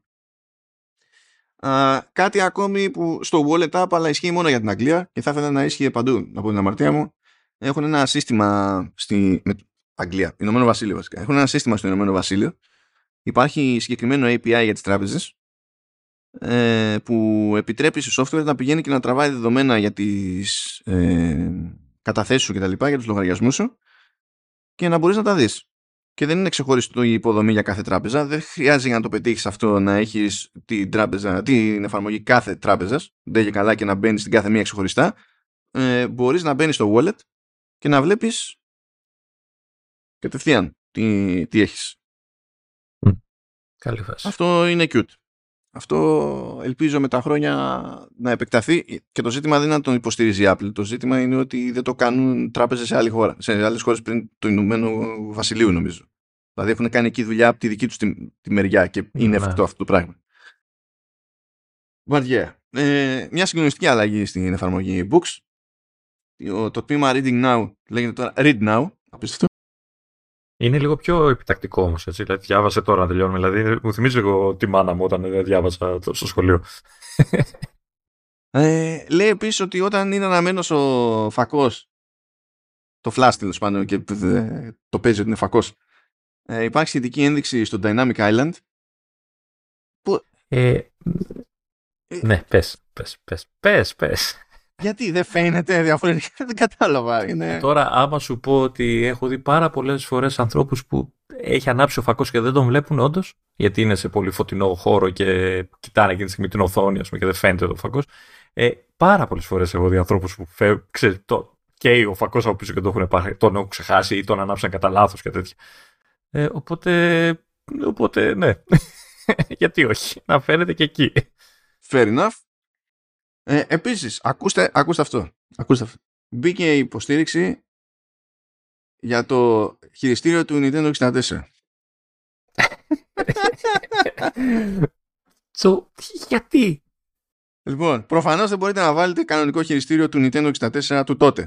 Του 96, του 97 έχει βγει. Τώρα έχω μπερδευτεί. Νομίζω 96. Έχει καλώδιο. Δεν γίνεται. Λοιπόν, υπάρχει σύγχρονη διασκευή του χειριστήριου επισήμως από την Nintendo, την οποία δεν μπορείτε να τη βρείτε σε ράφη. Πρέπει να είστε συνδρομητής στο Nintendo Switch Online και μόνο τότε μπορείτε να το παραγγείλετε από την Nintendo. Αλλά υποστηρίζετε σύγχρονες πλέον αυτό. Εντάξει, ό,τι βάζουν καλό είναι. Θα μας τρελάνει. Λοιπόν, επίσης, όταν πάμε να βάλουμε, λέει, κάποιο wallpaper και η φωτογραφία που έχουμε διαλέξει δεν φτάνει για να καλύψει το σύνολο, υπάρχει μια επιλογή, λέει, να κάνουμε extend. Τώρα αυτό δεν πρόλαβα να το δοκιμάσω για να δω τι εννοεί ο ποιητής. Δεν είμαι σίγουρος πως το εννοούν. Μάλλον θα κόβει γύρω-γύρω γιατί φέρνει πιο κοντά, κάπως θα κάνει zoom. Μα αυτό νομίζω γινόταν και πριν. Γι' αυτό μπερδεύομαι λίγο. Τέλος πάντων, θα δούμε. Να, θα το δεις. Στα πάλι σε wallpapers και τα λοιπά, και γενικά που παίζει photo shuffle, προηγουμένως υποτίθεται ότι μπορούσαμε να διαλέξουμε από κατηγορίες που έφτιαχνε το τηλέφωνο, people, pets, nature, ξέρω εγώ, και τα λοιπά. Τώρα ευτυχώς μας αφήνει να διαλέξουμε εμείς album, ξέρω εγώ, και τέτοια, για να κάνει photo shuffle, το οποίο photo shuffle μπορεί να είναι κάτι που ισχύει για το wallpaper, μπορεί να είναι κάτι που ισχύει για το Photos widget, μπορεί να είναι κάτι που ισχύει για το standby mode και τα λοιπά, οπότε ναι, καλό είναι να μπορούμε να διαλέξουμε εμείς πιο συγκεκριμένα τι θέλουμε να κάνει περάδοση. Πρέπει να το πάρει χαμπάρι, να το δεχτεί πια η Apple, ότι εντάξει, ωραία όλα τα αυτόματα, να τα βάζει, να τα κάνει, αλλά πάντα ταυτόχρονα να έχει και το custom, δηλαδή πρέπει να το δεχτεί πλέον, Επίσης, reachability σε τηλέφωνα με Dynamic Island, άρα 14 Pro και 15 Pro και μη. Όταν με το reachability φέρναμε όλη την εικόνα προς τα κάτω για να καταφέρουμε με το ένα χέρι να φτάσουμε κάποιο εικονίδιο που είναι ψηλά, είναι μακριά, είχε το αστείο ότι έμενε πάνω το Dynamic Island, γιατί προφανώς εκεί έχει τρύπα το πάνελ, αλλά η εικόνα που ερχόταν κάτω είχε επίσης το Dynamic Island και καταλήγαμε με δύο Dynamic Islands. Τώρα έχουν κάνει το φόντο να είναι πάντα μαύρο για να μην φαίνεται το πάνω που είναι το πραγματικό, το hardware, και να φαίνεται μόνο το εικονικό κάτω, καθώς κατεβαίνει η εικόνα. Καθαρά για αισθητικούς λόγους. Τώρα δεν είμαι σίγουρος ότι είναι win αυτό. Από την άποψη ότι, ξέρω εγώ, είναι βελτίωση η απόλυτη μαύριλα από πίσω, ενώ πριν υποτίθεται ότι βασιζόταν στο wallpaper που είχες. Δεν ξέρω τώρα. Τέλος πάντων. Μάνος είσαι. Σε αυτή την περίπτωση λέμε τώρα, σε αυτή την περίπτωση εμένα δεν θα με επηρέαζε, γιατί όταν θα είχα και μαύρο wallpaper πάντα όλα μαύρα θα ήταν. Για εσάς που δεν έχετε μαύρα, γι' αυτό το λέω τώρα. Έλα και εσύ. Όχι, νομίζω ότι είναι βελτίωση, γιατί όντως το κρύβει αρκετά το φόντο, την τρύπα, την κρύβει αρκετά. Οπότε θα ήταν και λίγο, δεν ξέρω, είναι και λίγο από προσανατολιστικό ρε παιδί μου. Κάποια στιγμή να βλέπεις δύο πράγματα ίδια. Είναι τέτοιο, όπως είσαι στο πλατό για γύρισμα και λες που κοιτάω, σε ποια κάμερα. Ναι, σε ποια κάμερα, ναι. Επίσης κάποιες επιλογές έξτρα για το standby mode. Μπορούμε, δηλαδή όσοι έχουν τα πράγματα, το πότε ανάβεις, σβήνει και τα λοιπά η οθόνη, το standby είναι στο αυτόματο. Τώρα έχουμε την επιλογή να του λέμε σβήνε μετά από 20 δευτερόλεπτα ή μη σβήνεις ποτέ. Είναι έξτρα. Άρα μπορώ να το βάζω να μην σβήνει ποτέ στο δικό μου τηλέφωνο και να δω αν θα ζήσει το πάνελ μου. Τέλεια. Δεν έχουμε κάποιο πρόβλημα. Τι άλλο. Ωραία. Αυτά από Mi Music. Και τώρα πάμε να εξηγήσουμε γιατί αυτό το update ήταν το update music. Και είδα πλέον και από την beta τι εννοούσε πιο συγκεκριμένο ο ποιητής για τα favorites. Λοιπόν, με την επόμενη φουρνιά του Music App αλλάζουν τα likes που κάναμε πριν. Κάναμε like και εμφανιζόταν μια καρδούλα. Και γίνονται favorites που στην ουσία είναι αστεράκι. Αλλά στην πραγματικότητα τεχνικώς είναι το ίδιο πράγμα. Έτσι. Απλά αλλάζει το σχήμα, το κονίδιο. Αλλάζει το σχήμα. Αυτό μόνο του δεν σημαίνει και τίποτα. Δηλαδή, τι είχαμε, τι χάσαμε, ένα και το αυτό. Είναι αισθητική αλλαγή. Σε πρώτη φάση, έτσι. Υποτίθεται ότι αργότερα θα δημιουργείται αυτόματα και ένα playlist που θα έχει όλα τα κομμάτια που έχεις κάνει favorites. Να ελπίζω αυτό να μην σημαίνει ότι θα τα κατεβάζει και όλα locally, γιατί τον ήπια. Επίσης, σε playlists, όταν φτάνεις πλέον στο τέλος, σου έχει επιλογή να την πατήσεις για να ψάξεις και να κάνεις επιτόπου νέες προσθήκες στο playlist. Αλλά κάτω από αυτή την επιλογή βγάζει και ένα πανελάκι με προτάσεις για προσθήκη σε αυτό το playlist. Δηλαδή στη μία περίπτωση σου δίνει μέσα από το playlist επιλογή να ψάξεις και να προσθέσεις πράγματα, αντί να πας να κάνεις γενικά browse, να βρεις αυτό που θέλεις από το search και να το βάλεις. Γλιτώνεις κάποια βήματα εκεί. Αλλά ακόμα και αν δεν είσαι σε τέτοιο mood, θα σου προτείνει με βάση τα δεδομένα αυτής της λίστας τέλος πάντων κάποια κομμάτια που θεωρεί ότι ενδεχομένως να κολλάνε ρε παιδί μου. Okay. Το οποίο φαντάζομαι ότι πατάει στον ίδιο αλγόριθμο που πατάει και η επιλογή που έχει ρε παιδί μου να τελειώνει ένα playlist, να συνεχίζει να παίζει για πάντα. Έχει ένα διακοπτάκι που είναι ένα κουμπί που είναι και καλά infinite, έχει το συμβολάκι του απείρου, που με βάση τα περιεχόμενα, τα αρχικά περιεχόμενα του playlist, συνεχίζει και παίζει το σύστημα όταν τελειώσει το playlist κομμάτια που θεωρεί ότι κολλάνε. Φαντάζομαι ότι βασίζεται στο ίδιο στυλ.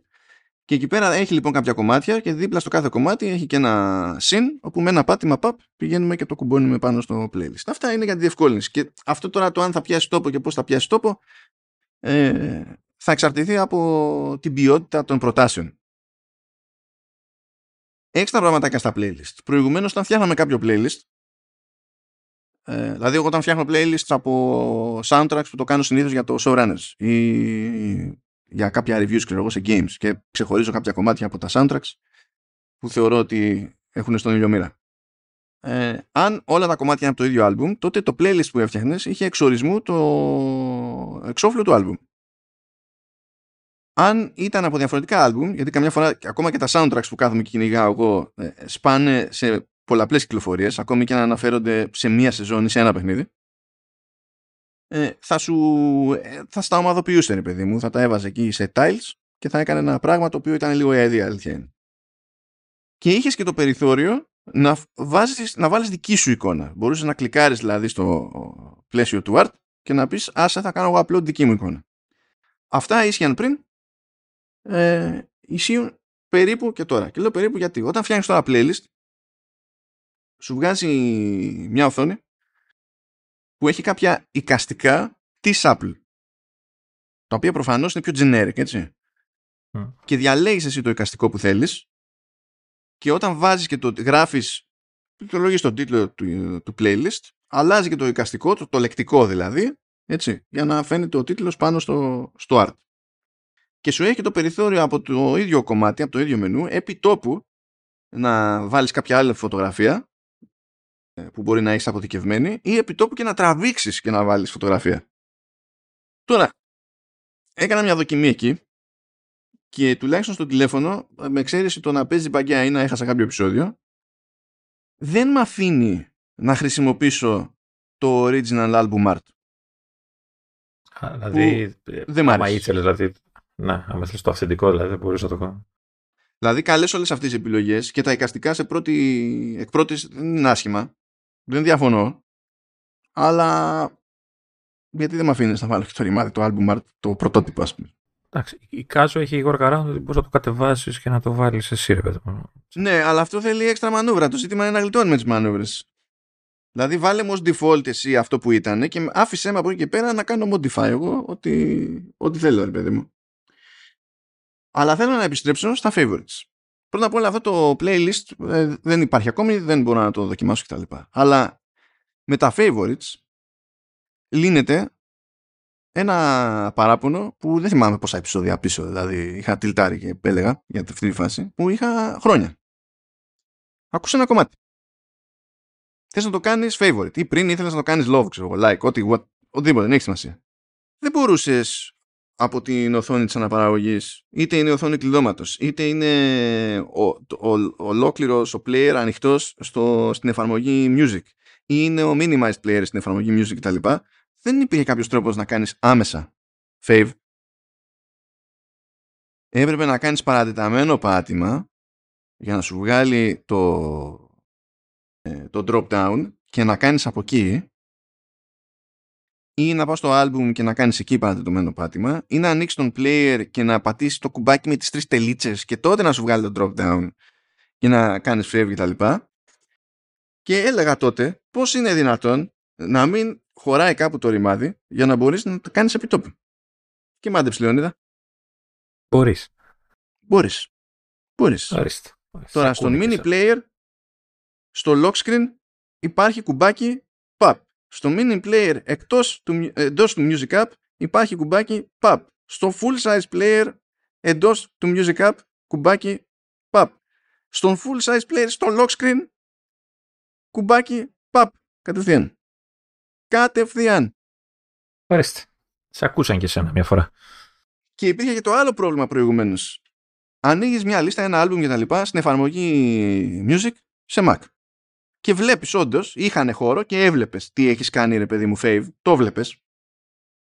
Δεν είχες τρόπο να το δεις αυτό σε οποιαδήποτε λίστα, σε οποιοδήποτε list στο music app για iOS. Έπρεπε να πας στο κομμάτι που νομίζεις ότι είχες κάνει fave,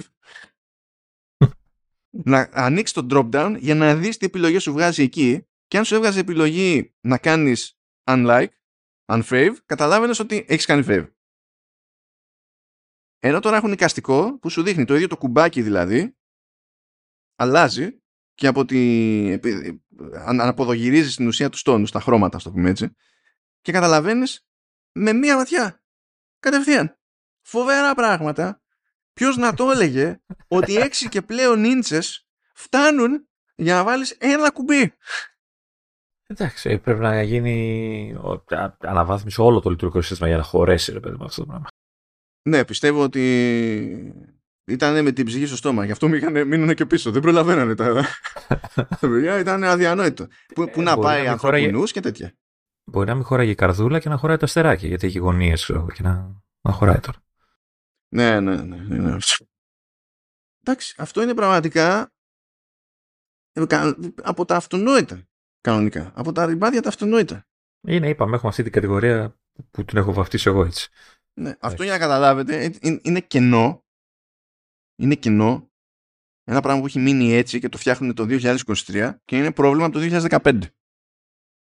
Το 2015 κυνηγάμε ένα κουμπί. Έτσι, για να καταλάβετε. Και πλέον στη λίστα, όταν μπει σε ένα άλμπουμ, έχει και ένα σημαδάκι άλλο δίπλα στα κομμάτια που υποτίθεται ότι έχεις παίξει, έχουν παιχτεί περισσότερο. Άρα καταλαβαίνεις ότι είναι πιο δημοφιλή, ξέρω. Αυτό. Προηγουμένως είχε κάτι τέτοια συμβολάκια. Αλλά δεν ήταν σαφές τι σήμαινε σε κάθε περίπτωση. Λες, αυτό τώρα είναι εκεί επειδή εγώ έχω κάνει fave ή επειδή είναι δημοφιλές. Τώρα το έχουν τέλος πάντων αποσαφηνίσει το πράγμα. Και ναι, εντάξει. Δηλαδή, σκέψου Λεωνίδα, άκουγες ένα, έβαζε ένα playlist και έπαιζες ένα κομμάτι που δεν το ήξερες πριν και σ' αρέσει. Τώρα κοιτάς το τηλέφωνό σου, πατάς το fave, όπου κι αν είσαι, και είσαι jet. Προηγουμένως έπρεπε να ξεκλειδώσεις το τηλέφωνο, να πας στο music app, να πας στο κομμάτι ή στο mini player, να κάνεις long press, να δεις όλη τη λίστα με τις επιλογές, να βρεις το love και να το πατήσεις. Εντάξει. Μια απλή διαδικασία με 42 βήματα. Εντάξει. Αν φροντίσουν να είναι και πιο αξιόπιστο το sync μεταξύ των... Δηλαδή από πλατφόρμα σε πλατφόρμα, του στυλ έκανα love στο iOS. Καλό είναι να το παίρνει χαμπάρι ο Mac. Εντάξει, αυτά είναι παιδικές ασθένειες. Σε εύλογο χρονικό διάστημα και τούμπαλιν.